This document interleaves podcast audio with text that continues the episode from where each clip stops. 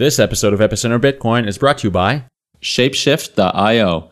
With no account or sign up required, it's the easiest way to buy and sell Litecoin, Dogecoin, Darkcoin, and other leading cryptocurrencies. Go to Shapeshift.io to instantly convert altcoins and to discover the future of cryptocurrency exchanges. Hello, welcome to Epicenter Bitcoin, the show which talks about the technologies, projects, and startups driving decentralization and the global cryptocurrency revolution. My name is Sebastian Couture. And my name is Brian Fabian Crain. We're here today with uh, Adam Back and Greg Maxwell. Uh, to anyone who's sort of following Bitcoin and Bitcoin's development, uh, they will probably have heard of, of these two uh, gentlemen. Uh, I, I, was uh, fortunate enough that the first time I went to a Bitcoin conference, sort of at the beginning of my involvement in the space, uh, it was in Amsterdam in 2013, and somehow randomly I ended up having dinner twice with Adam, uh, which was really uh, uh super fascinating talking with him about Bitcoin. And uh, so we're really excited to have them on today, uh, especially because we're going to have a chance to talk about a project that we've actually talked about many times on the show before with different people, which is sidechains. Because sidechains I think everyone is agree in agreement on that. It's definitely one of the most interesting uh, and important projects in the space, and also very controversial. And a lot of people have many questions about it. So today we'll we'll get to ask all of those. So uh, thanks so much for joining us today, uh, Adam and Greg. Hi. And and just, just I just like to say that. Uh, it's been so long since we've done sort of a Bitcoin episode. We've been talking so much lately about all kinds of other things, like you know Bitcoin 2.0 stuff and decentralized apps and all this other you know in- interesting thing uh, interesting things but uh, it's nice to just kind of come back to, to the roots right? To good old good old bitcoin. Maybe uh, bitcoin 1.1 yeah yeah let's talk about bitcoin 1.1 so well let's get started right off. Can you guys um, for those who haven't heard about it, or for those who have but want to sort of re remember what sidechains are about, what is the main thing that sidechains is trying to accomplish? Yeah. so what sidechains are trying to do is um, address a sort of fundamental limitation we run run into in the Bitcoin space. So the whole Bitcoin network and Bitcoin system works based on consensus. It's this big distributed cryptographic infrastructure that produces a currency as a side effect of all of the computers coming together to agree all on exactly the same thing.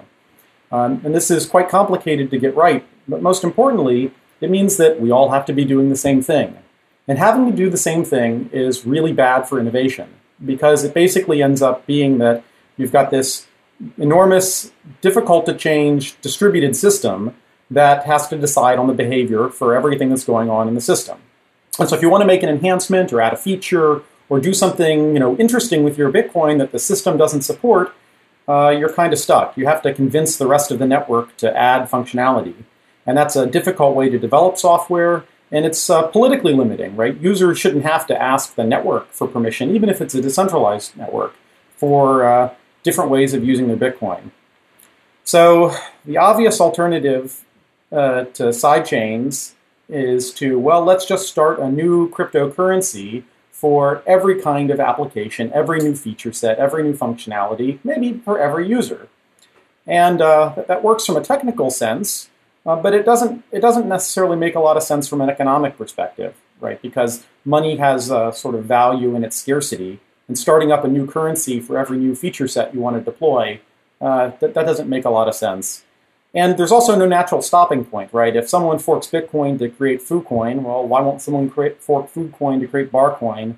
And uh, at the end of the day, a bystander looking at cryptocurrency on the sidelines may say, well, I'm not going to get involved in this because it's just constantly getting replaced. So the whole idea with sidechains is we came up uh, now a couple years ago with a very general cryptographic protocol that says you can build an alt chain like a separate cryptocurrency system, and transfer the Bitcoin values that you already have to and from that system. So you can move your Bitcoin into another chain, transact in it, and uh, gain feature set and capabilities, and uh, move coins back if you want to transact with someone who isn't using that chain. And so this would hopefully unlock innovation and allow you know, more technology to deploy, be deployed in a rapid manner, and uh, not have the network acting as a gatekeeper. Now, this, like you mentioned, it is a very dividing issue in the community. Some people are for it, uh, others have, have come out being sort of against it, and you know there are different arguments on each side. Why do you think that is? Why do you think it's such it's such a dividing issue within among the community? Well, so maybe I live in a bubble, but I've seen some sort of vocal negative voices, um, some of which are concerned based on uh, things like uh, you know, any any change is a potential risk, which is a concern I share, and it's actually one of the motivations for sidechains. So I want to stop having any changes happen to Bitcoin.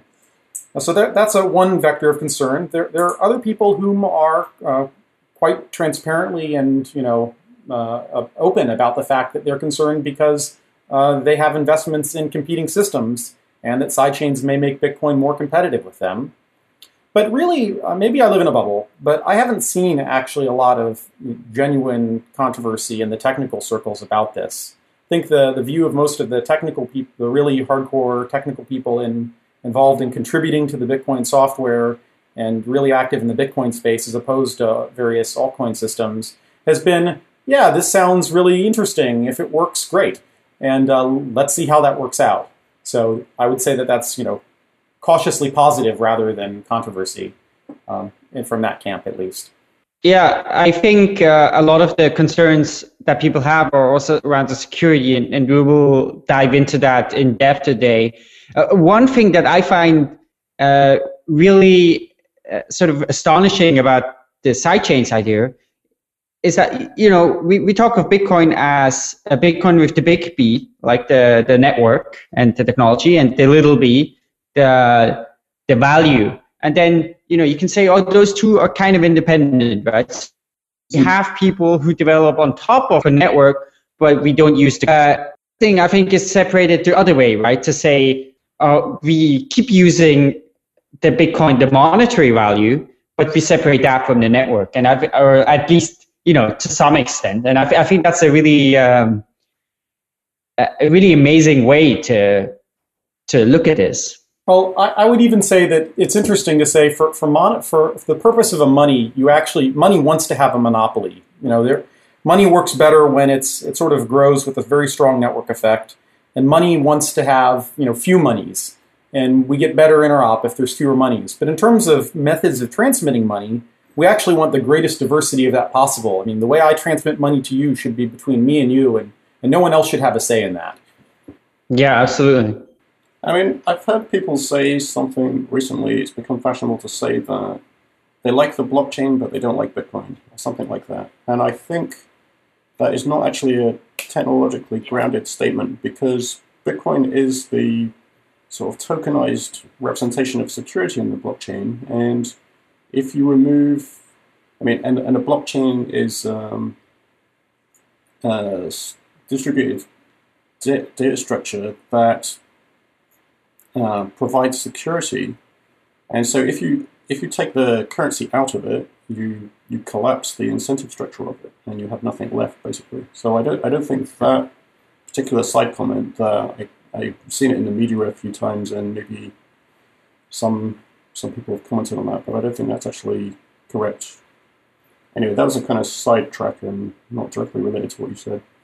Yeah, so like you know the go, going back to what Greg said about uh, being able to extend Bitcoin. So when I first started getting interested in Bitcoin on a technical basis, I came up with some potential ideas, and there are a lot of ideas floating around in terms of things people would like to do with Bitcoin. And some of them are quite direct, simple, and elegant, useful things to do to Bitcoin, and to you know fix limitations or improve certain aspects of it, which if if we had known at the beginning, would have been implemented in a slightly different way. You know, so one example is um, for the value of a transaction to be part of the signed data. So because that's absent, for the kind of offline Bitcoin wallets, they need to drag some transaction history to tell how much money they have because they're not connected to the network, so they can't see the transaction value. And if you have the value in the transaction, it solves the problem because, I mean, what happens to them if they don't do this extra work is they end up being tricked into spending all of their money to a massive fee transaction or something like that because they don't actually know how much money they have.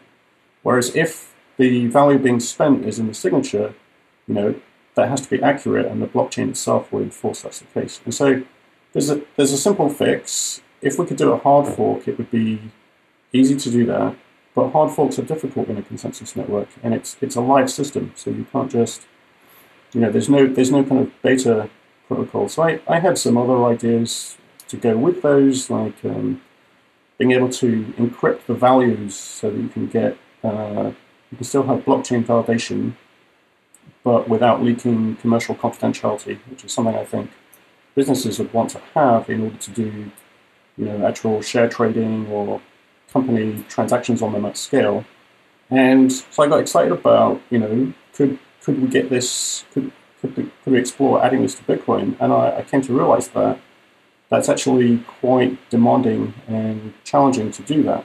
And so then I became interested. Well, you know, could we? So I started focusing instead on how could we ex- have a general extension mechanism for Bitcoin.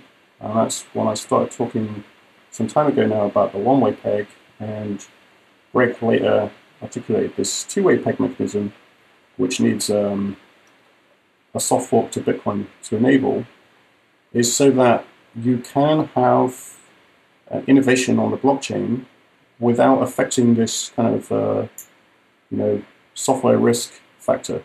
So I mean, if you if you look at sort of internet history, I mean, when um, the World Wide Web first started and you had HTTP 1.0, you know, there, there was lots of very rapid innovation on the protocol. And given, you know, some people draw analogies between Bitcoin and the web and the internet and so on.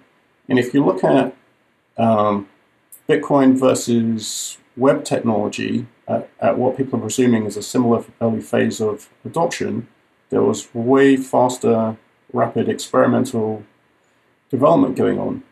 And so the Bitcoin core can't really directly accommodate that kind of rate of change, even though the demand is probably there to see some of it. So this is not to say that the Bitcoin core is not changing. If you go look at the GitHub, a number of things are changing, but they're changing in a kind of focused, you know, consensus preserving, sort of critical bug fixing priority first, and less on the wide ranging, nice, nice to have sort of next generation ideas. Because um, you have to, you know, to to control software risk, you tend to have to proceed in small, carefully validated steps or something like that. So uh, one of the main criticisms has been that if you know if you have if you have a thousand different sidechains and a lot of them only have a very small amount of hashing power mining that chain, it would be very easy and basically free because it's merge mined for any mining pool to attack any smaller sidechain and so it's not really clear how the security of the side chains uh, would work. So essentially, I guess that the risk scenario would be right that somebody holds coins on a side chain. Uh, they use those coins uh, to get back the coins that have been suspended to move money in the side chain, and then they would go back and uh, do so essentially a 51% attack and sort of uh, essentially would be able to steal the money from other people in the sidechain. Right. Yeah. I mean, so uh, a sidechain. So there are sort of, I guess, to say two phases of a sidechain. So the first phase is maybe a loosely coupled phase, and in that model, the Bitcoin network is an SPV client of the sidechain. And so if you look at the existing security limitations of being an SPV wallet in the Bitcoin network, the majority of the hash rate of miners could convince you that you've received money that you haven't really, basically, right? Yeah, so, so some context. Um, sidechains provide a somewhat different security model than Bitcoin by itself, but the differences are kind of subtle. Uh, because in the long term, um, uh, Bitcoin miners could also attack the Bitcoin system, and they, they lose out the transaction fees they would get uh, otherwise. And that's, that's also true in sidechains. The difference is sort of the magnitude of what can happen when you attack. So in in uh, Bitcoin, in, in uh, miners who attack the network will lose out on the on the transaction fees, but all they can do is double spend. unless they do a really long attack that rewrites a large chunk of the chain, in which case they can steal all the coins as well. Um, so there's some subtle differences there. In the case where uh, a sidechain is sidechain is an SPV wallet, like a Android wallet or Multibit, or many of the common or uh, Electrum, the common wallets that people use today. And so, what what sidechains do is they, they trust the miners mining on the sidechain implicitly, like an SPV wallet trusts the miners of Bitcoin implicitly. And that means that a large hash power attack that reorganizes a sidechain could potentially steal coins that are stored on the sidechain and not just double spend them. So, I mean, it, this relates to so your your some of your readers would be familiar with um, soft forks, right? So there's a way that has been that has evolved since Bitcoin started to introduce a software change in Bitcoin that is backwards compatible. And so I'll just outline that briefly because it relates to this discussion. So um, the idea is that if you look at the network has multiple versions of software in it, right? So let's say the current version of software, um, there's a, an operation code called optrue. And if, if there are uh, bitcoins with an optrue script attached to them, that basically means that anybody can take the coins. You know, whoever can get to the miner first to get the transaction uh, verified and validated by the miner will receive the coins. So in practice, that typically would mean that the miners will take the coins. Now, you can do those today, but people tend not to do them because you'll instantly lose the coins. But the fact that the optrue transaction exists and it can have uh, parameters after it that will be ignored uh, is the kind of seed of an upgrade, a backwards compatible upgrade mechanism that can be pushed out into the network. And so how that would work is say that we want to introduce a new type of transaction with a particular feature. So we will um, put optrue in some parameters that describe this transaction, you know, who the current owner is, or say we want to introduce a new signature algorithm, like a Schnorr signature or something. So it's a kind of crude example, so some very technical people might be cringing, but I just want to illustrate the point. So this signature is in the extension field, and the miners that have become interested to support this new feature look at the extended information and they have a narrower interpretation of what optrue means. It doesn't mean anybody can take, it means to them anybody can take if they have this Schnorr signature with the public key that's listed in the extended opcode, right?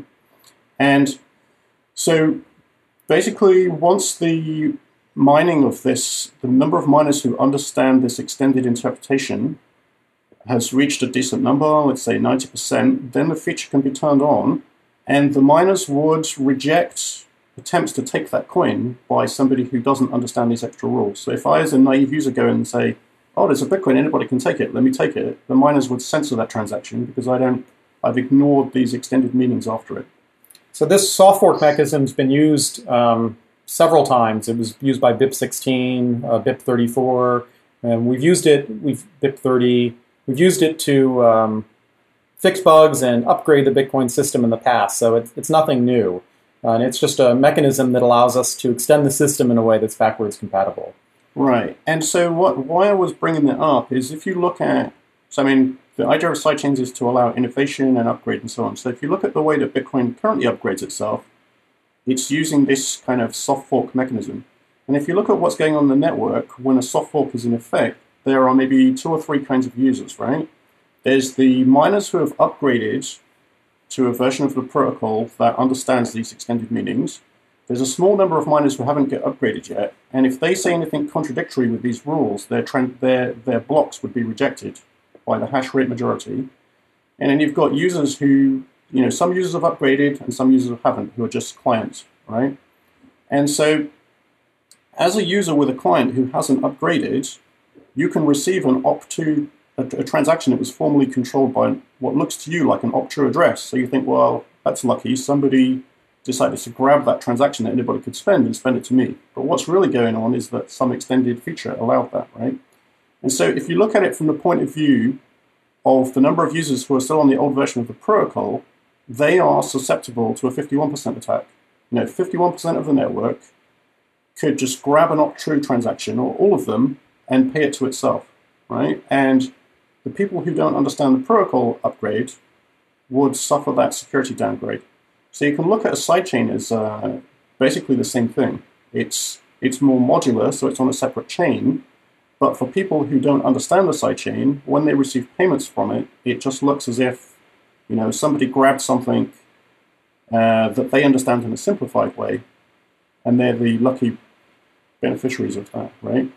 So I think there's, you know, to, it's just to say that this is actually much more similar to the way Bitcoin works than people are imagining when they say that sidechains are less secure than Bitcoin. Because actually, when there's a protocol upgrade using a soft fork in Bitcoin, the security properties are essentially the same as adding a protocol upgrade in a sidechain, which is if you're not with the program, if you're not validating these things, you can be fooled by the hash rate majority. And so at any given time, in a period after a soft fork in Bitcoin, and there are presumably still lots of clients you know, running on a Bitcoin network who haven't upgraded from previous soft forks, who could right now be fooled by a hash rate majority on Bitcoin. So it's not it's not changing as much as people imagine it's changing.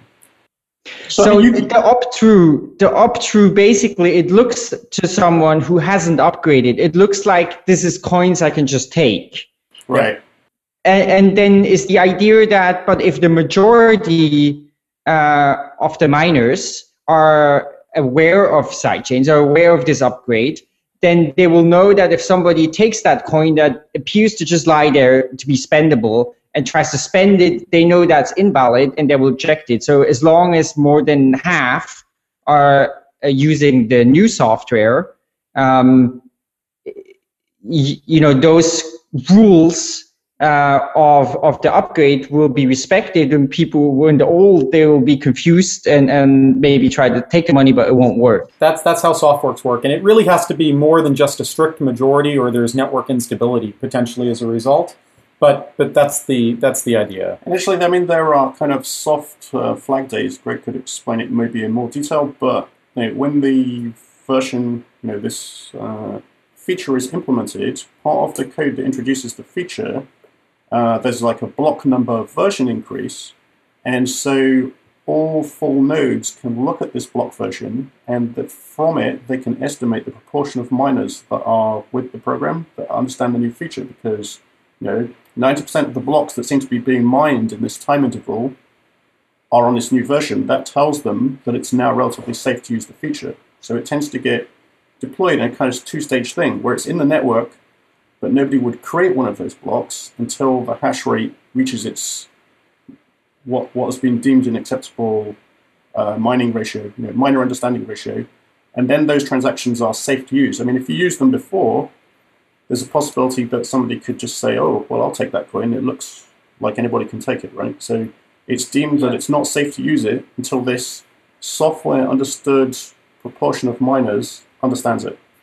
So, so this this uh, sort of explains how it deals with the thing that right because when you move a Bitcoin to a side chain, you're sort of like suspending it and it's lying there, and and you know this deals with that thing. But um, can we come back to the question of the merged mining? So, one thing that often comes up in sidechains discussion is that there's this assumption that sidechains have to be merge mined, and, and that really isn't true. I mean, the sidechains white paper is also quite explicit about this that merge mining is an option for sidechains, but it's a it's a design option that each sidechain could choose to use or not use. Um, I think it's almost always a prudent option, so we talk about that a lot um, but it's not it's not fundamentally necessary. The issue that comes up with merge mining that often gets cited is that um, in, in, the case of merge mining, uh, you don't have kind of a hardware capital cost because you're already you have that hardware to mine Bitcoin, and so the the uh, incentive versus attacking is basically do you make more money attacking versus mining honestly, um, and you don't have to worry about you know this upfront cost of the hardware. I think normally when we analyze Bitcoin security, we kind of ignore the upfront cost of the hardware just due to latent hash power and uh, you know things like purchase cloud mining that you can buy mining on demand. Uh, so I just wanted to mention that merge mining isn't isn't really essential to uh, sidechain's proposal because um, uh, it, it does often come up. So so then going back to comparing like software upgrades in the in the Bitcoin blockchain, and a sidechain, which is another kind of protocol upgrade, right? Now you could um, re like re-articulate the situation of a soft fork upgrade to say that the people who have upgraded, you know, so the subset of the Bitcoin network that's upgraded, you could view that as an in-chain sidechain, right? There's a subset of people who understand an extended feature. That's exactly what sidechains do. And the people who have not upgraded and aren't aware of those rules are susceptible to losing their coins to a dishonest hash majority that does understand those features. And so basically, a sidechain is sort of, if you want to express it that way, a generalization and modularization of that existing behavior, like upgrade behavior. So to make that more concrete, um, one of the advantages of sidechains is that by making the Bitcoin network effectively an SPV client of the sidechain network, we get very loose coupling so that you know, problems on the sidechain network don't leak into the Bitcoin network. But we get that at a cost of a different security model. That hash rate on the sidechain network can steal all these coins when uh, normally the hash rate you'd have to compete with is the hash rate on the Bitcoin network. Now, uh, if there's merge mining and there are transaction fees, hopefully these tr- these hash rates are relatively equal, but maybe they're not. Um, and there's some different models that you can think about how Bitcoin should be secure. Like, should Bitcoin be secure, as Satoshi said, uh, if you know uh, 51% of the, the hash rate is honest, or should we require something stronger, like um, evidence that the the economic incentives are such that 51% of the hash rate will be honest? Uh, you know, not an assumption, taking that assumption away and using the economics. And so there's a risk that if you've got this sidechain thing where you could potentially mine Bitcoin honestly and attack the, the sidechain, uh, that it might be in your economic interest to do so. And so that's a that's a byproduct of this loose coupling. But one of the things pointed out in the sidechain white paper is that this loose coupling isn't inherent. You can sort of pick your degree of looseness. So one possible um, outcome for sidechains, and there are several different ways the sidechain security can be boosted with complex cryptography that we can talk about for hours. But one of the pathways is to say, well, the Bitcoin network could, like a regular soft forking rule, enforce the validity of sidechain blocks. So the Bitcoin network, the Bitcoin hash rate, the Bitcoin miners won't allow you to make a sidechain recovery transaction unless the sidechain says you can do this. Now, there's a downside, and it's listed as a risk in the sidechain's white paper, that now this introduces sort of the complexity of the sidechain into the consensus model of the Bitcoin network. So it, it tightens up that coupling that was previously loose. But right. on the flip side, it makes the security uh, story basically the same as the Bitcoin security story, where if the miners are, of Bitcoin are not totally blowing up the system, the coins can't be stolen. So, I mean, yeah, con- concretely, that would mean that you know you go through a loosely coupled phase where you know, let's say 85% of the miners are merge mining, and so those miners have both a Bitcoin D and a Sidecoin D, but there are separate consensus rules running in there, right? And when you, if but, but they actually have the information, right? So if an attack was going on where somebody was collecting Bitcoin reward but attacking the sidechain, the miner actually has the information there, right? He's already running the daemon, and the sidechain daemon is saying, "Wait, wait, that's that's an incorrect block. You know, somebody's taking something that they don't own, or what have you."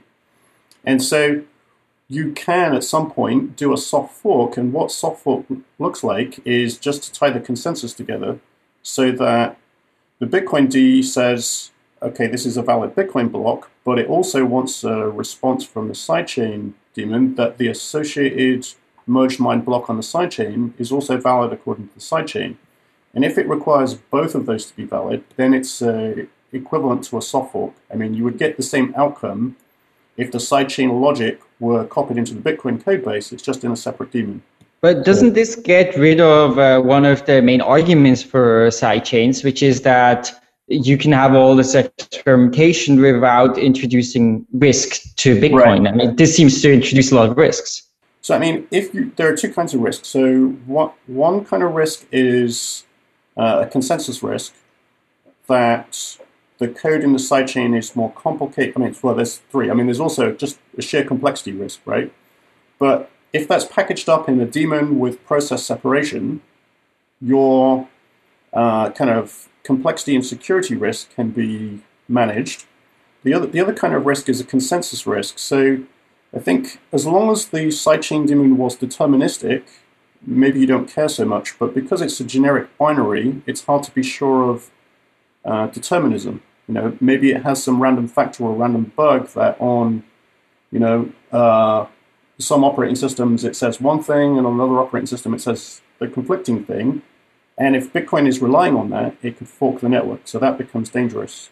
And so what you really need is to impose determinism on the you know, the experimental or extended code that goes in sidechains. You need a robust way to enforce determinism, and that's where abstract virtual machines that are security focused, like Moxie and Moxiebox, come into the picture. So what that what that is is the notion that you can have the code that runs for the sidechain run in a very simple CPU simulator or simple virtual machine, kind of like um, the Bitcoin script system, that um, is exactly the same on all of the Bitcoin hosts. And that allows you to be very sure that the sidechain validating code runs identically on all of the systems. And um, so this allows you to get around this risk to the consensus from non-determinism. Um, there's another point here, which is that, yes, tightening the coupling does weaken the argument for sidechains somewhat. But what's nice is that you have this sort of on-ramp where you can develop a new sidechain, um, the security story is weaker than Bitcoin's security story, but you don't have to you don't have to cooperate with anyone. You don't have to get anyone else to run it. You just go. And then if that becomes widely used and the security is becomes important and everyone is using and depending on it, then it would be reasonable to say, okay, well this system is reasonable. Everyone is using it anyways. Now we'll just regard it as an upgrade to Bitcoin. And then we can use tools like deterministic virtual machines to make it a safe upgrade to Bitcoin, uh, even safer than the, the changes we've been making in the past. Well, we've got more, lots more to talk about. Uh, I'd like to come back to use cases and uh, talk about economics, also Bitcoin core development, and also talk about you know your company Blockstream uh, that's working on all this. But first, let's talk about Shapeshift, our sponsor for today's show. Uh, Shapeshift is the fast and easy way to buy and sell altcoins. They support, uh, I think, over uh, 15 altcoins now, and uh, you can get started by, with Shapeshift by oh that's wrong you can get started with shapeshift by going to shapeshift.io and uh, using their currency conversion tool to convert all the altcoins they support uh, into any other altcoin of your choice so for today's demo uh, well we're going to show you the uh, shapeshift lens um, uh, Google Chrome uh, extension. And I wanted to tip, actually, I thought this would be fitting for today's show. I want to tip Nicolas Courtois for writing uh, for his excellent article, Saving Bitcoin from Destruction. Right here. So uh, I suggest everybody read this article. It's on uh, better blog.bettercrypto.com. Nicolas Courtois, of course, is a well-known cryptographer and and a supporter of uh, of the sidechains uh, proposal. And I'm going to tip him for his article. So if you go to the bottom of his website, he's got a donate button right here and I'm going to use uh, Dogecoin to tip him on his Bitcoin address. So I've uh, clicked on the donate button. I've got the little fox icon right here. I can click it. Oh. And um, the demo gods are not are not with us today. That's okay. I could just take the address, go to Shapeshift, and I'm going to say I want to send Dogecoin to Bitcoin. I'm going to paste the address here, hit start, and then scan the address. And there we go. I'll send them a dollar. Now it's just awaiting, awaiting the exchange in just a few seconds. That uh, there we go. So it's awaiting exchange now. So as I said, it support uh, a bunch of different altcoins. They're adding altcoins every week. Again, I rec- really recommend uh, this article. Have you guys read it? No, I haven't but uh, it seems to be worth at least uh, one dollar in Dogecoin. yeah. And so we're just waiting exchange now, and it should be completed in just a few seconds. Yeah, so the nice thing is you can sort of be your own payment processor, like your uh, reverse payment processor, like, you know, BitPay goes from crypto, Bitcoin to fiat. You can be like, you on your end to go from whatever to whatever other cryptocurrency they support. It's taking a little bit longer for today. I don't, I don't know why. Yeah, so Shapeshift, you know, it's a fast and easy way to convert your uh, Bitcoin to any altcoins or vice versa, and uh, you don't even need to create an account. That's the great thing about it is that your uh, privacy is protected, and they only take a small fee for uh, their services, and that's integrated in the amount uh, that you uh, that you transfer up front. So head over to shapeshift.io, give it a try, tell us what you think, and we'd like to thank them for their support of Epicenter Bitcoin. Now, before when we just briefly discussed before the show uh, you mentioned the increase in block size, right? So that's the way I guess this merged mining uh, would be accomplished here. Can you explain how that will work? So another way to look at a sidechain is this other thought experiment, which is could you increase the block size without doing a hard fork? Like, could you soft fork in a block size increase? And perhaps surprisingly to some people, actually you could. And the way that would work is that you have the Bitcoin block, which is, say, one megabyte, and you introduce an extension block, which is 10 megabytes, or if you want to take it to the extreme, like a gigabyte or something huge, so that you can think about the centralization side effects of actually practically doing it. So, you know, the Bitcoin blockchain, the one megabyte block has a uh, Merkle tree, some kind of data structure representing all the transactions in it.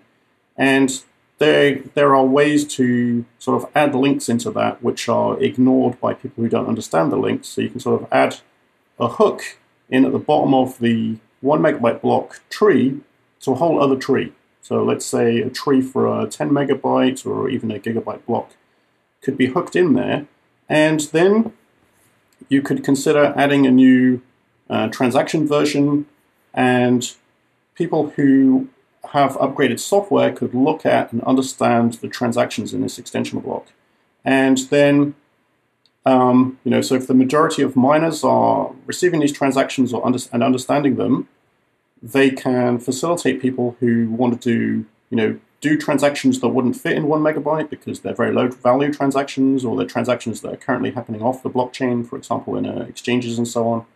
Um, that then they could have a hope of fitting into this larger extension block with some other trade-offs.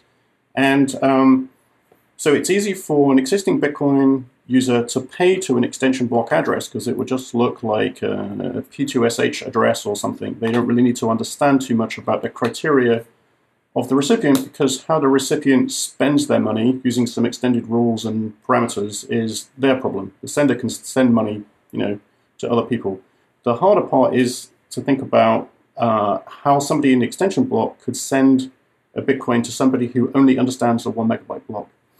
And how that works goes back to what we were saying about how soft forks work, which is that you have uh, transactions and coins resting on what looks like an op true address, right?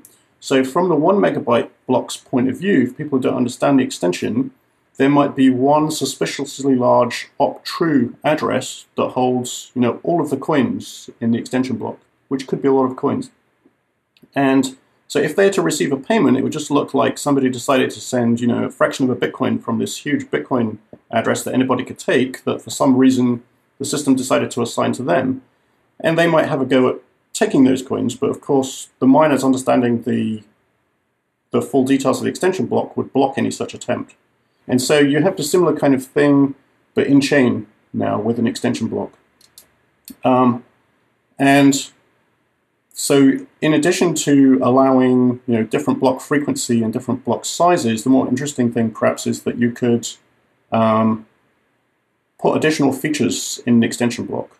So it could be extended to do some of the same kinds of things that people are interested in sidechains to do, such as you know, support additional types of assets representing shares or other other things that people are interested in, you know, smart property and so forth. And it could support, you know, extended smart contracts or Zerocash or whatever else people are interested to experiment with. And again, for software risk and determinism, so you'll notice there's a difference there when we said really to to get the best assurance of security on a soft forked sidechain, you would want to put the sidechain code in a Moxie box like environment. You notice that that hasn't so far been described for the extension block. So the code that is validating the extension block is in the same you know code area and has access to shared memory or something as the Bitcoin D. And so that introduces an element of software complexity risk. So you can observe that you could run the validation rules for the extension block could also run in a Moxie-Box container, and I think you would have similar reasons for arguing that that should be done to control software risk. Uh, the, the point here is that when you can think of this sort of extension block line of thinking and realize that in the extreme end case where the rules have been soft forked in in a sidechain, the extension block and the sidechain are effectively the same thing. Right. Um, so it's sort of a, another line of thinking to get to the same kind of potential approach to handling these things. So if I may jump in here, so you were talking of a Bitcoin client like Bitcoin D, and then there would be the sidechain D.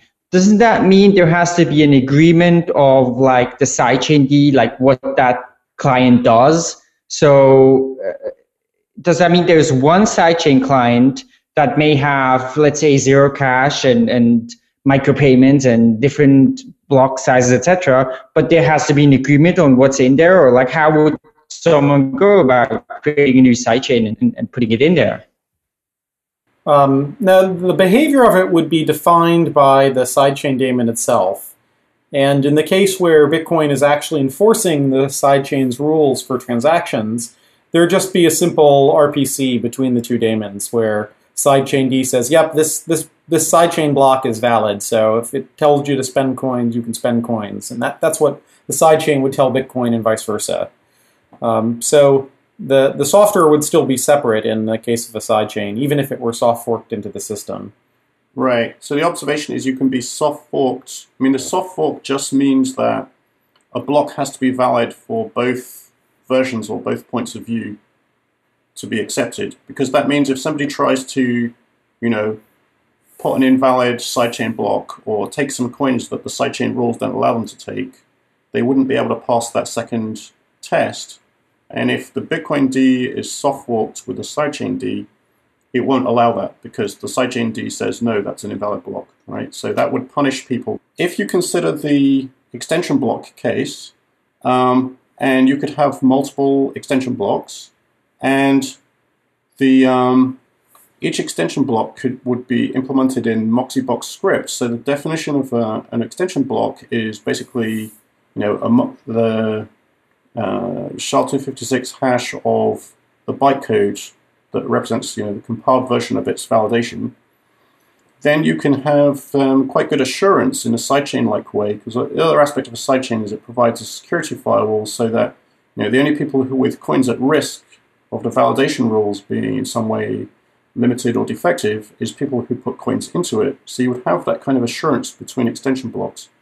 And you could you could argue that this may provide a, a path forward for Bitcoin to improve its security. So earlier we talked about the fact that whenever Bitcoin goes through a soft fork, as some feature has been added to it, and as Greg mentioned, this has happened a few times in Bitcoin, there's a transition period where you know, some subset of the users have not yet upgraded, and you know, some of them never upgrade, and those people are at some degraded security level, such that um, the ability to do a soft fork admits change to the network.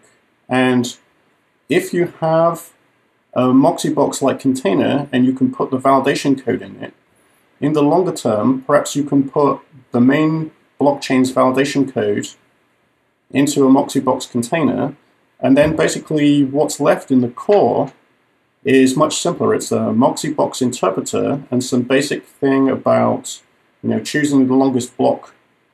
All right. And so if, if we can do that and we have much simpler core code, we can reach a higher level of software assurance and disallow further soft forks, which is actually um, you know a, a security enhancement for the blockchain because if as a user who is not, you know, keeping up to date and understanding these new extensions, or you know, it basically you could view soft forks as allowing miners to giving them additional power to uh, propose rules. I mean, it's not a black and white thing, but it does slightly elevate the ability of miners to uh, bring soft forking rules into the network. So it would be possible, technically, to block further soft forks. And if you have, uh, you know, Moxie-Box extension blocks which can be added into the network, that, that becomes an upgrade mechanism that doesn't need soft fork risk because it's still within network, right? It's it doesn't require a core change. You can introduce a new extension block, and all you need is the interpreter of the Moxie-Box byte string and the longest chain rules, and then you can move coins between them via the core or directly. So these are these are just general ideas that they're they're not concrete yet and they're not in the immediate future. But it's been um, some of this thinking has been circulating for a while. So from the Bitcoin Core perspective, we've been working on uh, reorganizing the code base so that it's better, it's easier to isolate the code, so that the, that easier to isolate the code that implements the consensus algorithm. And one of the reasons that we're doing this is because it makes it possible to try out things like moving the whole of the consensus algorithm into a byte-coded virtual machine to get better assurances about the consistency of the consensus in the network. Um, so this couples into that. So you can take that idea and extend it more broadly and make it so that you can extend the network also through adding more code that runs in this very rigid virtual machine and uh, and uh, you know not have such you know ad hoc process for extending the system. So we wa- we want to talk a little bit more about the sort of economics and, and big picture uh, questions of that, but um, perhaps to uh, bring this down to a level that is a bit more like graspable for people in concrete. Um, can we get into some of that? Like, for example, how would a sidechain then be created in, in this kind of scenario where uh, they'd be run as, as these extension blocks? So, I mean, somebody would write some code, carefully validate it, maybe get other people to audit it and sign, you know, make a digital signature like you have code signing, so you could have code in, in existing systems. Um, and then they would start to transfer, you know, publish that in the blockchain and start to transfer coins in it. And other people who were interested in the features of that chain would do likewise and benefit from those features. But it's kind of opt in, and you know, people with coins in the main blockchain or other extension blocks are not affected by some kind of you know subtle bug in the uh, validation of a brand new extension block or something like that. So the, the point that Adam's making is that they would actually, in this sort of grand extreme version of this idea, you would actually have the capability to publish your new crypto system rules as a special kind of transaction. It says, okay, I'm defining, I'm creating a new extension block, and here's its rules. And you would just advertise this into the network, and it would get mined into the network like any other transaction. And then people could continue to uh, send funds and interact with these new rules that have been introduced that run in this sandbox in the network. But but does that mean the rules will have to fit into a transaction? They'd have to fit into a specially formed transaction for it, which is why it's very important that the the bytecode for this be be succinct. Um, so you'd have to implement the rules in, in, the context of it. But a transaction, you know, can can technically be a megabyte in the in the Bitcoin system today. So that's that's actually quite a bit of code, and it's more code that go, than is in the current Bitcoin consensus code right now. Okay. Yeah, I was going to say something else, which is that you know, in, a, in an ideal world, Bitcoin would have been born like bug-free, perfect, complete, extensible, and the core could have been frozen and soft forks disallowed by some technical mechanism. So Mm. This this is basically a, a sort of long term track to arrive at that position, right, or to get closer to that position, because you know, Bitcoin has a set of features and rules which are fundamental to its meaning, and nobody wants those to change, obviously, right? I mean, the key point here is that if Bitcoin, we have this sort of twin pulling, right, where in one direction if Bitcoin can change, it means it can change out from under people and potentially compromise the promises it made to them about the, their autonomy and control of their money. But if Bitcoin can't change, then it's mortarbound and can't adapt to people's new needs for their money. And so, what Adam's trying to talk about here is how do you push the system into a case where there's a, a, a rigid core part which we can use everything in our power to prevent from changing at all, and so everyone can depend on that but still have enough extensibility so that when people need to do functionality, that it's not it's not precluded.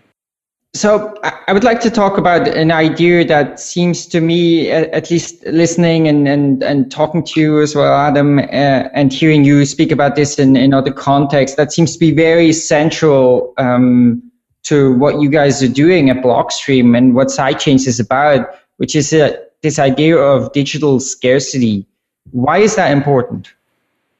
So I think uh, much earlier Greg had mentioned, actually I'm not sure if that was in the prequel or not, but the idea that you know money is a kind of social network, so it, it benefits from network effect, and you know at the extreme, if if everybody has their own money supply, it ceases to make have meaning because that's basically an IOU, and you know there's no limit, right? I can print an IOU up to the limit of what people are willing to trust me with, and so that's no longer scarce at all. And in between, we have maybe a situation where. So I think I think it's useful for there to be digital scarcity in a sense I think you mean in because you know if we have too many forks. So we start with Bitcoin. There were some early altcoins, let's say, and they grew a bit, and then somebody forked them. And if, if that were to, you know, if Bitcoin were to disappear and all we were to left with is a constantly sort of growing to a certain viable size and then forking because of competition, it would be an unattractive proposition. Bitcoin would lose, you know, the properties of money about unit of account, medium of exchange, store of value. Bitcoin or the cryptocurrency that's left would lose its store of value because, you know, the bubbles pop every three months or something. And that, that would be, you know, that would be bad. It would lose some of its security because it's not a long-term stable thing. It would lose its store of value property, and it may fail to reach unit of account property, which needs, you know, uh, wider use and sort of uh, less volatility, which would come with, uh, you know, more unified use. There, there's another point to this where uh, there certainly are applications for cryptocurrency technology that don't don't involve any scarcity scarcity at all. But the networks themselves involve some scarcity, right? The, a network, particularly a global broadcast network like a blockchain, has a limited capacity, whatever that capacity is, right? Computers can only handle so much, and if you make it too big, the decentralization goes away. So, um, one of the things you can do with a scarce asset you can't do with a non scarce asset is you can align the incentives. You can say, okay, well, to use my resources, you have to pay me. Uh, you have to pay me some some money of some kind, and because money is scarce, I know you can't uh, you can't unfairly exhaust all of my resources you know, because you're just printing an infinite supply of money.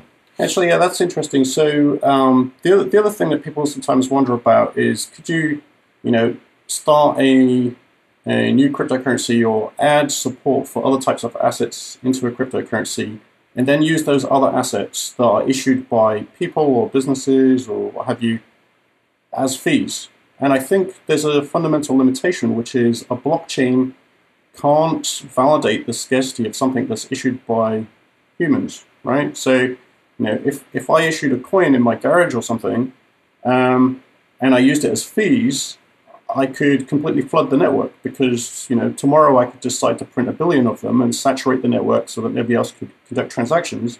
And the problem is the network has no way to know whether I am somebody just playing around or trying to create mischief or a reputable business or bank that has you know some client funds or gold on deposit or something. It's not something it can validate. So for fees are basically to make the network work smoothly and to prevent denial of service and to sort of allocate resources in the network. And for that to be the case, they need to be something directly machine readable and understandable. Like the fact that it's scarce has to be validatable, right? So if we if we have like lots of people creating things just definitionally, that won't be the case. And it, it also, I guess, won't tend to be the case in new independent networks that spring up because you know, they tend to come with larger and larger numbers of coins, like a trillion coins or more, or what have you, right? So those are not, they lose their scarcity sort of definitionally at some point. So scarcity also in that way is, is uh, kind of element, uh, so absolutely necessary for for true decentralization. No, because if you uh, if you don't have that, right. then in a sense you depend on an issue or something. Good observation. Yeah. And and one of the things, and, and I don't know if you guys share that um, share that view, but one of the things I find kind of interesting. So like let's say Bitcoin has achieved a certain success today as a store value, and and the question is like, how far can that go, right? Like, will we ever, for example, be able to say like, I, I keep my savings in Bitcoin as sort of a prudent person, not someone who is like uh, crazy risk taking. Uh, and it seems to me that maybe Bitcoin is the only chance, right? Because let's say Bitcoin doesn't work out, or let's say we, we sort of hope Bitcoin's going to be it, uh, but then somehow Bitcoin fails. There's the next thing and, and then that's it. Uh, but the thing is, if Bitcoin isn't it, so if it wasn't like the first one and now this is the one that's going to sort of represent a digitally scarce unit of value, uh, then wouldn't there always be the fear or the possibility that there's going to be something else later that's maybe better, right? So I, I think maybe also from that perspective, the idea of having a purely digital uh, uh, store of value sort of tied to Bitcoin. Did, you see that the same way? Yeah, I, I think that I, so from the very first beginning that I got involved with Bitcoin, I somewhat felt that this was sort of, as a cypherpunk, this was kind of our one chance to get a worldwide used by practical people digital currency because if it fails, uh, if it fails, people won't sign up for the successor, right? Because they won't sign up because they won't trust it. They won't sign up because you know they'll just be waiting for the next successor, right? The point you were making, and uh, but at the same time, Bitcoin, uh, you know, as released in the very first version, couldn't be something that replaced all of our fiat money in the you know Bitcoin's just another digital kind of more fair fiat money. It couldn't replace the other fiat monies out there because it, didn't have the right properties. It had a lot of the properties, but it didn't have the scale and the flexibility that you can get with uh, you know, insecure issued kind of fiat monies that exist in the world today. So that is a lot about what sidechains is about, is about how do we preserve Bitcoin as the, the, the, first one, the thing that has the, the irreplaceable, unique starting position as being this, you know, surprise technological marvel, and uh, but but expand it out so that it can cover uh, the whole world and be used in many more applications. Right. I mean, I don't see, you know, as as we can see already the viability of sidechains and extension blocks and other potential extension mechanisms, any reason to suppose if somebody finds some useful extensions and useful ex, uh, scaling improvements or additional features, you know, the ability to support other asset types, why there's no fundamental reason that can't be added to Bitcoin. You know, if it's useful, it should be added. Right? I mean, yeah, you know, so when we talk about like network effects and internet and so on, that that arose because everybody built around an interoperable, neutral standard. And I think Bitcoin is also has the property of being neutral. There's no proprietary ownership or control or sort of vested interest that's centralized associated with it. So, so one thing we've been talking about uh, quite a few times in recent episodes. So uh, I don't know if you guys are aware of uh, Robert Sams and his paper on uh, seigniorage shares, and we talked with this about with Vitalik uh, of Ethereum as well. It's the idea of a, a stable cryptocurrency. So um, you know, there's the question of to what extent is volatility a problem, and to what extent is volatility going to go down as Bitcoin is more adopted. Personally. I think volatility will remain high for a long time, even if Bitcoin gets very widely adopted. So the, the kind of idea of maybe Bitcoin's going to be relatively fine as a store of value, but if you talk of a unit of account, um, I have some doubts that this will ever be stable enough.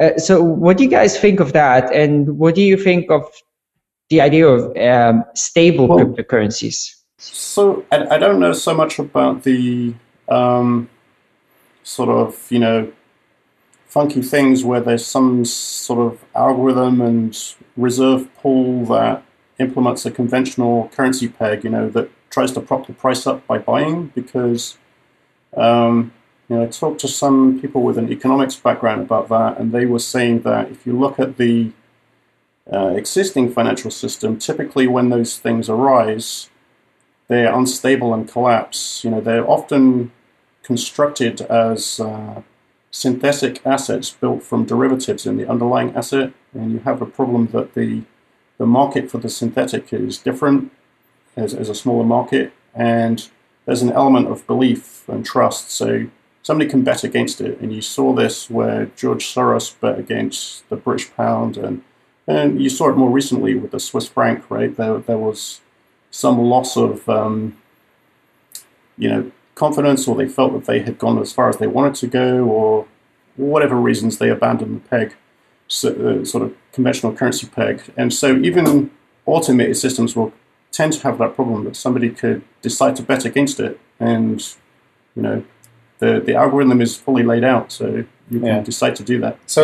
So many of the specific proposals, I haven't, I may not have seen the specific proposal you were referring to. Ones I've seen in the past often had problems where the the algorithmic behavior could be rigged by miner censorship of data in the blockchain. Um, so there were some really interesting ways to game it. Um, but but you know, if people want to experiment with technology like that, um, more power to them, right? Maybe it's possible, maybe it's not. But if it's valuable people uh, to people, they should be able to create it. Um, I think that one of the neat things you can get with Bitcoin is you, regardless of how you know that stabilized uh, daily currency works, the unit of account currency works, and regardless of whatever its security properties are, it could be backed with um, very strong Bitcoin behind it. Um, and then maybe you're willing to take some you know trade-off where where you lose some security over how that, that system works. That that you know maybe to get around problems like miner censorship, you build a stabilized currency that has some central banker signing off on its peg rate, uh, and you know that would be attractive to some people. And I may think those people are foolish, but they should have the ability to, to try out that idea. Yeah, I mean, so we we don't know where Bitcoin is going in terms of its kind of wider use, you know, for the use of it to grow for international settlement or actually to reach unit of account status. Um, so that's that's quite hazy and speculative. I mean, we can see it grew very fast over the last few years. So you know, within a few more years, some surprising things might come to pass, and there can be some political interest to see a genuinely neutral currency exist that isn't within the kind of remit of a given country or group of countries uh, to you know do quantitative easing or have political influence over it. So they, they could be interested in that. And I suppose you could draw some loose analogy to the gold standard, which survived, you know, for, I don't know, 6,000 years or something, plus or minus, depending on how you look at it, and was actually used internationally, you know. I mean, currencies like uh, coins issued by reputable central banks, gold, physical gold coins were accepted internationally for a long period of time. So I don't, I don't know if that necessarily works in, in this day and age, but maybe. Um, and, yeah. and also, you can look at gold and see that even gold is relatively volatile at this point in time. So it is, yeah. And I mean, the other thing is that you could look at a blockchain. I mean, a blockchain is a good sort of uh, financial networking technology for storing all kinds of things, be they shares issued by companies that have some intrinsic right to ownership of the company to, you know, allocate new share issues and sell those units or what have you. But also, fiat currencies could be issued into a blockchain format, and there's something interesting about the ability to do that. So, you know, um, a central bank could make some assertions about their intent. So, uh, monetary policy committees have usually some uh, remit and um, self-imposed or political constraints. So you know objectives around the inflation rate or state assurances about the level of quantitative easing they would engage in different um, market conditions. And some of those things could be expressed as a smart monetary policy statement and enforced by a blockchain. So if you took a weak currency, and I guess there are a few hundred currencies in the world, and we're maybe more used to dealing with the top 50 to 25 of them, but some of the lower ones are quite volatile and have uh, currency exchange controls and hyperinflation and volatility. That if one of those weaker currencies were to issue its uh, currency onto a blockchain, and together with a, a, an assurance that it wouldn't engage in you know more than two percent quantitative easing, and the blockchain could enforce that, that that could add to their attractiveness of their currency because they would basically be voluntarily um, ceding some political control to, to the sort of to provide a stronger currency assurance. So, uh, can we talk a little bit about uh, the issue of mining centralization, right? So, because in, my, in my view, there's been a few sort of main criticisms of Bitcoin, right? And I, I totally agree with you that the idea of these stable cryptocurrencies, well, it's very, very attractive, but so far there are no implementations, although some people told me this NuBits thing, but I haven't looked into it. Uh, so, so there's supposedly that thing, but at least uh, Robert Sams' paper, it's not implemented and it's more complex. So there definitely will be additional risks. So maybe it doesn't work. But the other thing is the whole question of the security of mining and whether Bitcoin mining really is fit uh, and will be fit to back the security of a network potentially worth uh, you know hundreds of billions or trillions of dollars. Uh, what are your views on that?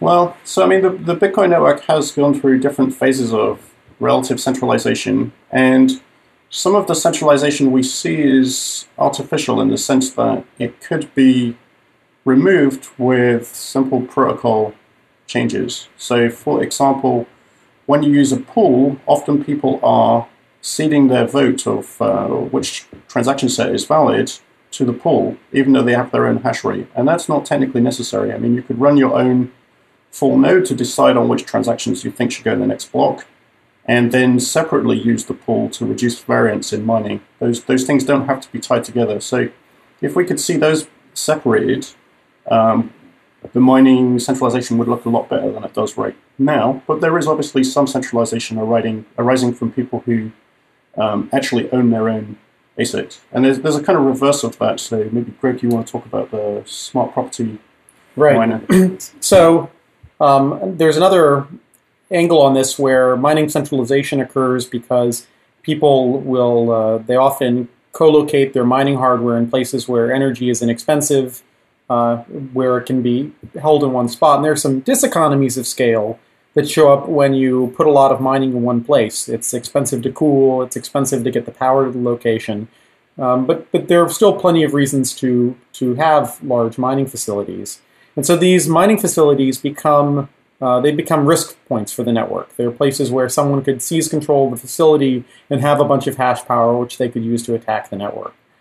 So one of the ideas that I've been working on with a number of other people is building uh, sort of next generation mining ASICs that have intelligence in them so that they have an idea who their who their actual owner is and when that owner is different than the person who sort of has you know physical proximity to it. So the idea is that there's some keys that are known inside the mining chip and then the work you tell the when you, you compute your consensus vote you tell your mining chip what to mine has to be signed or authenticated with those keys uh, so that the mining hardware only only follows its actual owner, and the actual owner could be far separated, right? Like you know, the mining hardware is in a data center in Iceland, but the owner is you know in Idaho, and what that means is that then this physical facility is less of a point of centralization risk because somebody who gets physical control of the facility, all they can do is you know turn it off um, or they can begin a very expensive process of trying to decap each of the mining ASICs and trying to extract their private keys, which which isn't practical. So, I mean, you can think of that as a kind of uh, smart lease. You know, so if you buy a mining contract or you buy the ASIC but it's housed by somebody else, you can opt to use this new feature of the ASIC to program it to say, well, I just bought a 12 month mining contract, and so this chip will itself defend against anybody requesting it to mine anything that I haven't signed for that period of time, after which it might change its control or it might you know, remain in my control and I take physical delivery of it. So it gives you the flexibility to further separate ownership from the physical location of the chip. Yeah, there's there's there's um, a number of technical measures like these that can be used to improve the centralization of mining. And this has been real important to us because obviously keeping mining very decentralized is essential to the security of Bitcoin and anything that depends on it, right? Um, it's essential to the Bitcoin network and to the Bitcoin currency and any side chains. Um, so there are a bunch of tools we can use to improve it, um, and we're not sure what level of impact those tools will have yet. Right. And I, I mean, you could say also, I mean, I think you maybe were asking a higher level question, like geopolitically longer term, that longer term, other, you know, there, there is a meta incentive to see decentralization because if, if uh, cryptocurrency as embodied by Bitcoin is going to have wider use and more value is going to depend on its integrity, now central banks and countries, uh, all these kinds of people and large Bitcoin ecosystem players and payment processors and exchanges all have a strong interest for there to be decentralization. And so there's an easy way to achieve that, which is they just buy and maintain a small percentage of the hash rate each. So, you know, if you imagine in a far future where some segment of uh, you know, large companies on stock exchanges are involved in finance, which is using blockchain technology, and they're, let's say, you know, a thousand of them worldwide, maybe between them they own like 50% of the hash rate independently and like the public at large and other interested people own some, then there is decentralization and it's very difficult for somebody to take that away from them, right? It becomes a kind of uh, balance of power kind of structure. I mean, right now it's sort of enthusiasts and some companies, some sort of people doing it as a profit making enterprise. But if you were in this position, you wouldn't even need to make a profit, right? You could just aim to make not too large of a loss to retain the decentralization. And if you're taking a small loss because you depend on the decentralization of the network, it's very hard to compete against a loss. Right? You you could make a bigger loss, but then that's that's not attractive to do. Well, I mean, one problem that I see with this is this is sort of a public good scenario. You know, you and um, I don't know if I would buy this that this would actually work. But my maybe bigger question uh, relates to proof of stake wouldn't isn't that just in in case uh, it you know one gets some sort of good working solution uh, superior because you know it, it essentially the security is the value of the whole network not just a subset which is the, the value of the actual hardware?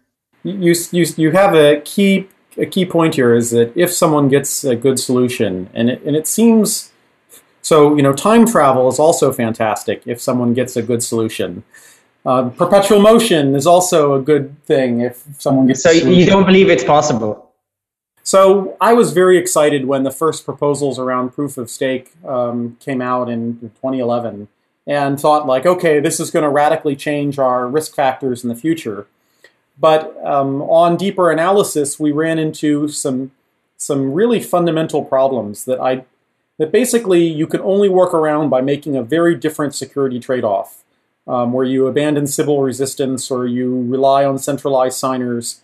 And uh, we've seen this in systems that have been deployed out in the wild, where they've deployed proof-of-stake systems which were attacked, and then they resolve them by applying things like a developer signing signing blocks to prevent reorganizations. So if it were actually viable, it would be very interesting. But it seems that it's probably not without some different security model. And different security models can be okay, um, but they're harder to analyze. And it's not it's not clear that you it's clear that you don't get the same thing you get from Bitcoin. It's not clear if the thing you get is is actually useful. Um, yeah, so a couple of things to add maybe. So one is there's a sort of uh, economic principle to mining so there's a kind of mining commodity price that the market finds where miners will be willing to expend up to the current market price of the commodity to mine it. And so if you radically change the cost of getting coins, you know, presuming there is still mining, mining going on, there's a potential for that economic self-interest to flow somewhere else, right? To result in buying political favors or influencing this committee or influencing the committee that's handing out coins or you know attacking host security or you know that that built up economic demand has to go somewhere. So it's maybe not nece- necessarily a bad thing that a commodity costs has a production cost right?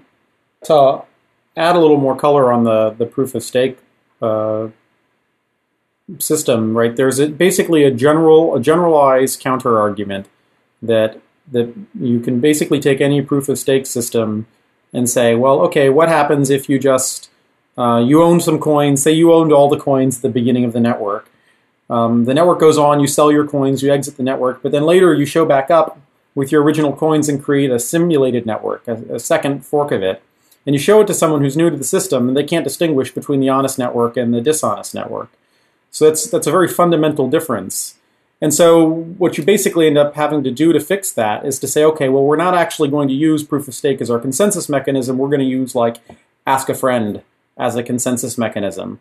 And you can do that, but it has a very different security model. It's what Bitcoin explicitly doesn't do because ask a friend is incredibly difficult to automate in a secure way because of Sybil attacks, you know, people who pretend to be many entities in order to rig the state of the system. So it, it's a process that gives you a very, I think the proof of stake of it is really a distraction, right? The security of that system reduces to whatever you do to, to repair the nothing at stake attack. And sometimes those trade-offs are good in some environments, and maybe they're not good in others. Yeah, often, often it seems to degrade into a different proof of work, which is to grind alternate transaction histories to find one which results in you receiving the coins. So you know, if that if that's how it degrades, you're better off to stick to a proof of work because you can build ASICs for it, which avoid. I mean, so if you if you were to be able to find a proof of work that can't be optimized by ASICs, which which seems generally impossible, but hypothetically, then um, it's vulnerable to you know renting equipment on a temporary basis. So going and renting a large portion of Amazon's cloud computing infrastructure. So you really don't want short-term renting of mining equipment and if mining equipment is generic, as would be the case for you know grinding alternate transaction histories for proof of stake, then you have a problem there. So I mean, if if somebody finds a solution, I mean, as Greg said, he was interested in it until he saw the limitations, and if somebody does mm-hmm. find some magic that solves it, great. You know, Bitcoin would be very happy to see that happen and would adopt it. So, so, so if this is interesting to you, you should look. Um, so Andrew uh, Andrew Poelstra wrote a, a, little white paper that sort of summarizes this the common deep technical understanding. Yeah, so it's it's got some good information. Although it, what it doesn't try to do is do a point by point rebuttal of the infinite series of sort of ad hoc patches that people have tried to do to, to get around the fundamental issues. Um, but that's pretty interesting, um, and I and I recommend people familiarize themselves with that. It's uh, some good food for thought. Um, but yeah, if, it, if it's made to work in, in, a model that gives good security, it would be it would be useful to use. It's just uh, I haven't seen it yet. And a lot of the things we've seen proposed recently for proof of stake are actually older ideas that had shown up on Bitcoin Talk and in Bitcoin Wizards a couple of years ago, and had sort of been discarded because they the goal really there was people were trying to get proof of stake to offer a decentralization and security like Bitcoins, and you know couldn't couldn't use some of these ideas to achieve it but maybe they're they're still useful if you're willing to make some different trade-offs in the security model. Well, maybe at some point we will have to, to come back to this topic because it's it's it's one that's also been coming up, uh, and we I, I, it'd be really interesting I think to to spend some time uh, really digging into that because so what is the the timeline for uh, for sidechains when when uh, by what time uh, date do you think you're gonna this is going to be implemented or what parts of it are going to be implemented at what, what time?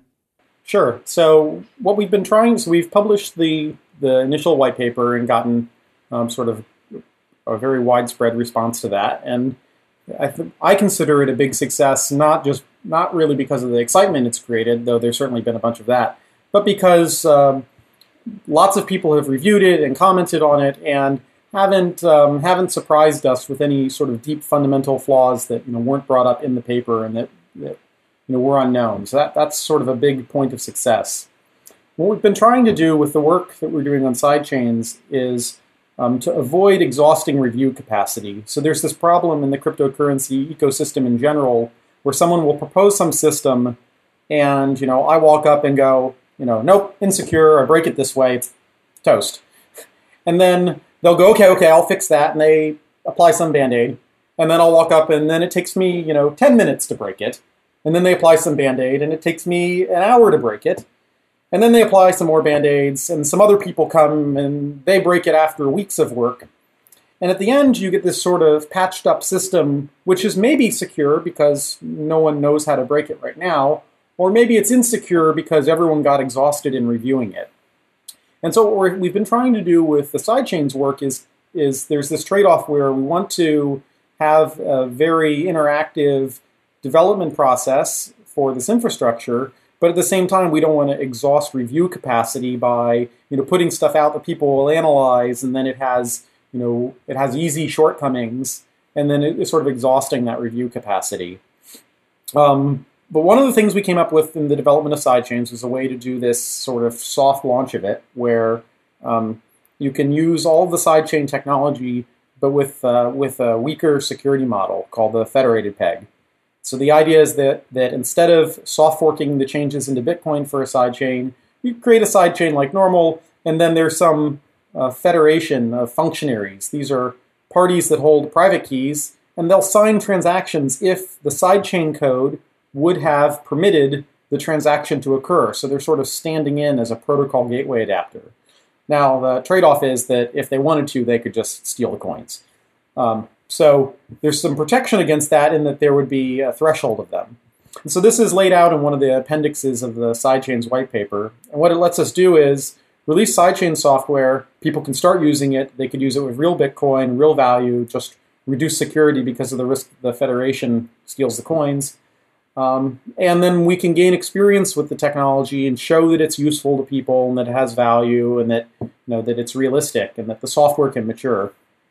And so we're planning on publishing um, an implementation and a demo of doing that in the next month or two. And I'm not giving really concrete timeframes because sort of it, this is cryptographic protocols, and it doesn't do anyone any good to release something that's trivially insecure. And so it's sort of done when it's done.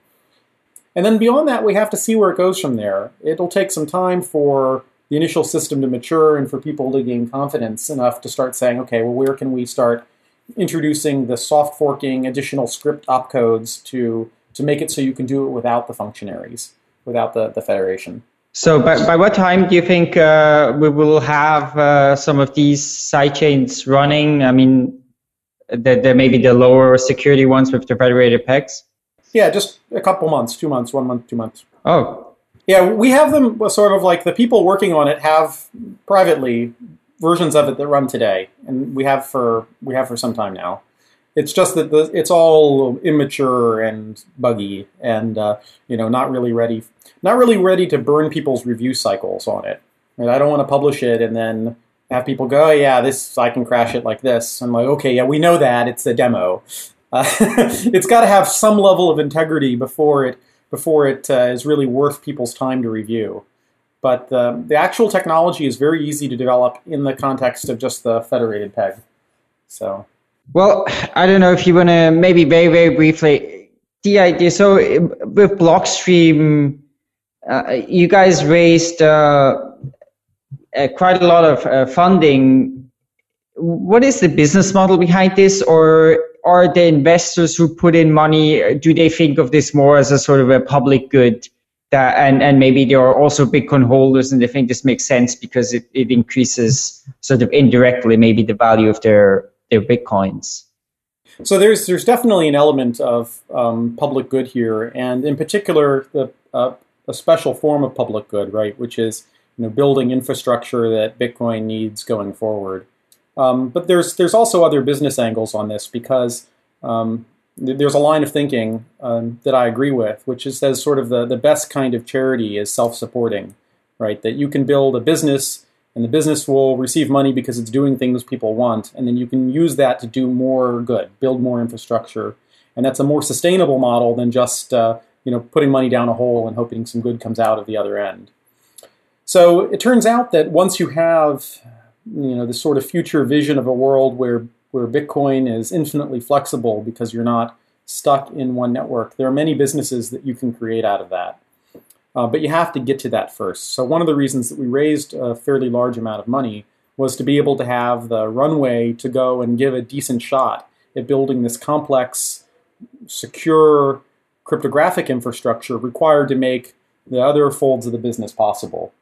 And so, to give you a taste of some of the other things that we're doing, I mean, what we're doing is far beyond sidechains, is taking some of the cryptographic concepts of Bitcoin, um, these decentralized, provable, secure systems, and extending them out into the greater business world. So, allowing institutions to make proofs about their books and their finances, and tying that back in um, to the to the Bitcoin blockchain. So, being able to make you know smart contracts which are dependent on those. But to actually make that real and make it worthwhile, Bitcoin itself has to be more flexible. Another angle on this is that we we have a way to build um, bank-like services, uh, private servers that can achieve really high transaction volumes.